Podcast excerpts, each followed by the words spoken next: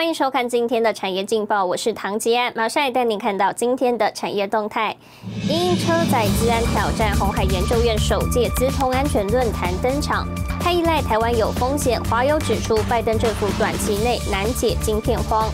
联发科抢进新蓝海，今天将推游戏电视新晶片 Mini LED Plus 感测题材 LED 股惊奇走强。来关心台股，台股今天开高走低，早盘塑化、造纸、传产领军，指数上涨四十六点，短暂收复万六。但半导体股疲弱，加上获利了结卖压，压抑指数收敛涨幅，多空在万六附近交战。考量美股翻黑走弱，电子股转疲，盘势变数人多，短线需留意部分涨多个股可能拉回整理，勿贸然追高。提供给您参考。接下来请看今天的财经一百秒。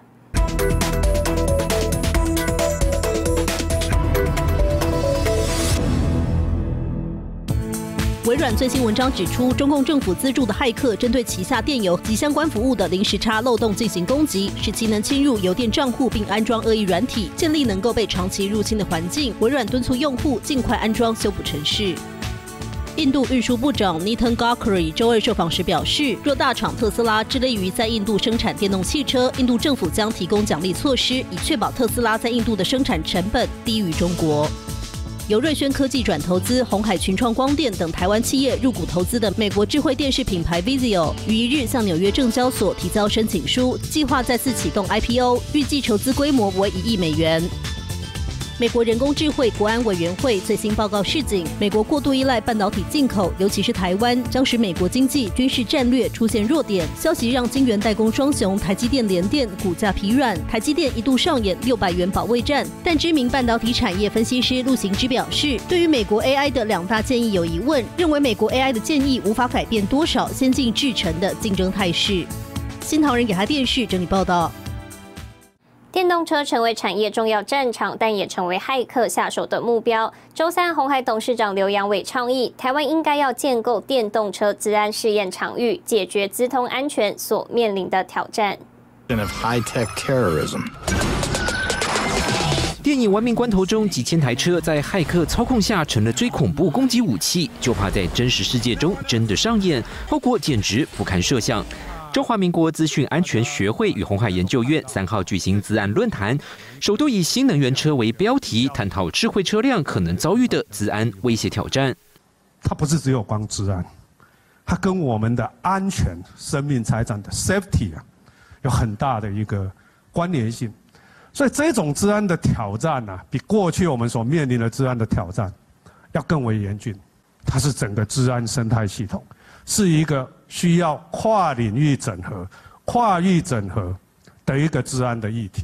它不需要真的攻击所有的车，它只要攻击那个车子的某一部分，然后发表出来，这家车厂就完了。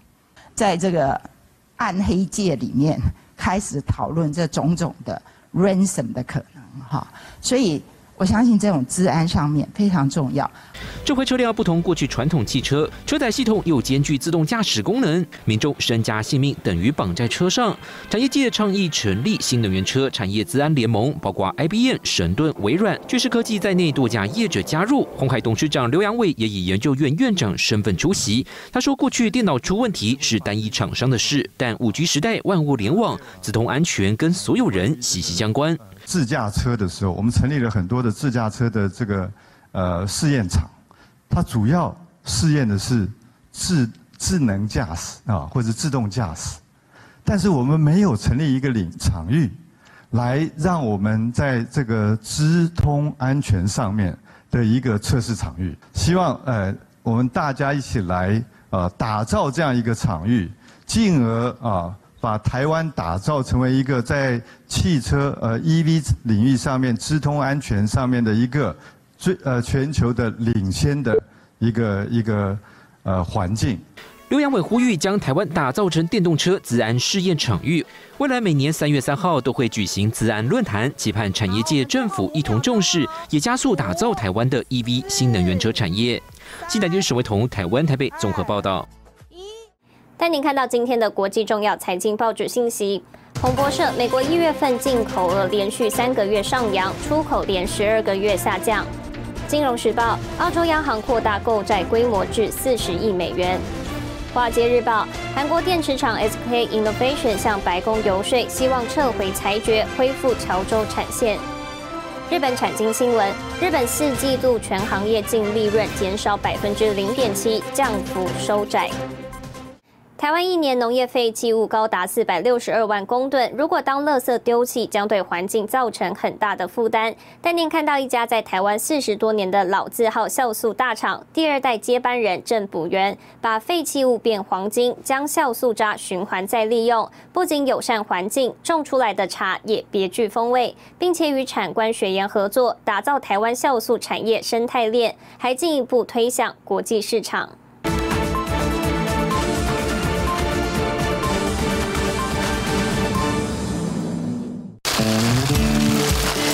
茶农细心施肥，用酵素发酵后的果渣作为肥料，使茶树充分吸收酵素肥中的养分，把酵素渣变黄金，循环再利用，是台湾酵素大厂第二代接班人郑普元友善环境的做法。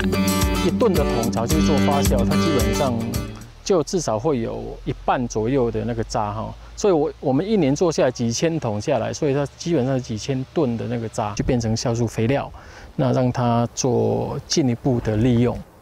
较高，啊，迄个叶绿素吼，较薄。台湾一年农业废弃物高达四百六十二万公吨，如果当垃圾丢弃，对环境负担极大。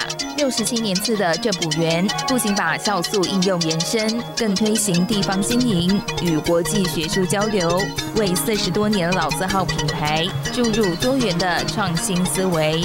嘉义大学这边有很长期的一个合作，那也从整个发酵过程当中去筛检到独特的菌种，海外去做发表。哦，那也确实得了一个得了一个奖项。郑补元也是第一个成功将酵素进军非洲国家的台湾人。我是认为是说，你有人就有市场，东南西北中非也是十多亿人啊。那为什么一定要在中国？哦，或者是说印度人口来讲，那也是十多亿人啊，不输给中国啊。那这些市场为什么不去尝试着做？对经营管理，郑补元有自己一套独到观点。其实，郑补元想做的是打造台湾酵素产业的生态链。我们这个产业没有污染，哦，是绿色产业。我们跟农民收购，收购的整个发酵过程当中没有废水，没有废烟。发酵完之后的渣还可以变成肥料，回到哦农田里面去。那所以酵素村它会是一个是完全无污染的绿色产业。酵素在生产过程中会植入不同菌种，经过第二阶段发酵后再做混合，至少有一百种不同的原物料。整个发酵过程需要一年的时间。在台湾这个地方是可以很方便的去取到每个季节不同的农作物来做发酵。那这些农作物就是酵素制作很重要的原料。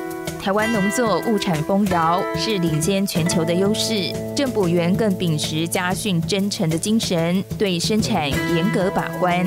我们家训是真诚啊，所以必须把产品做好，不是乱做的，不是乱来。比方说市场上都会有一些，比方说黑心产品。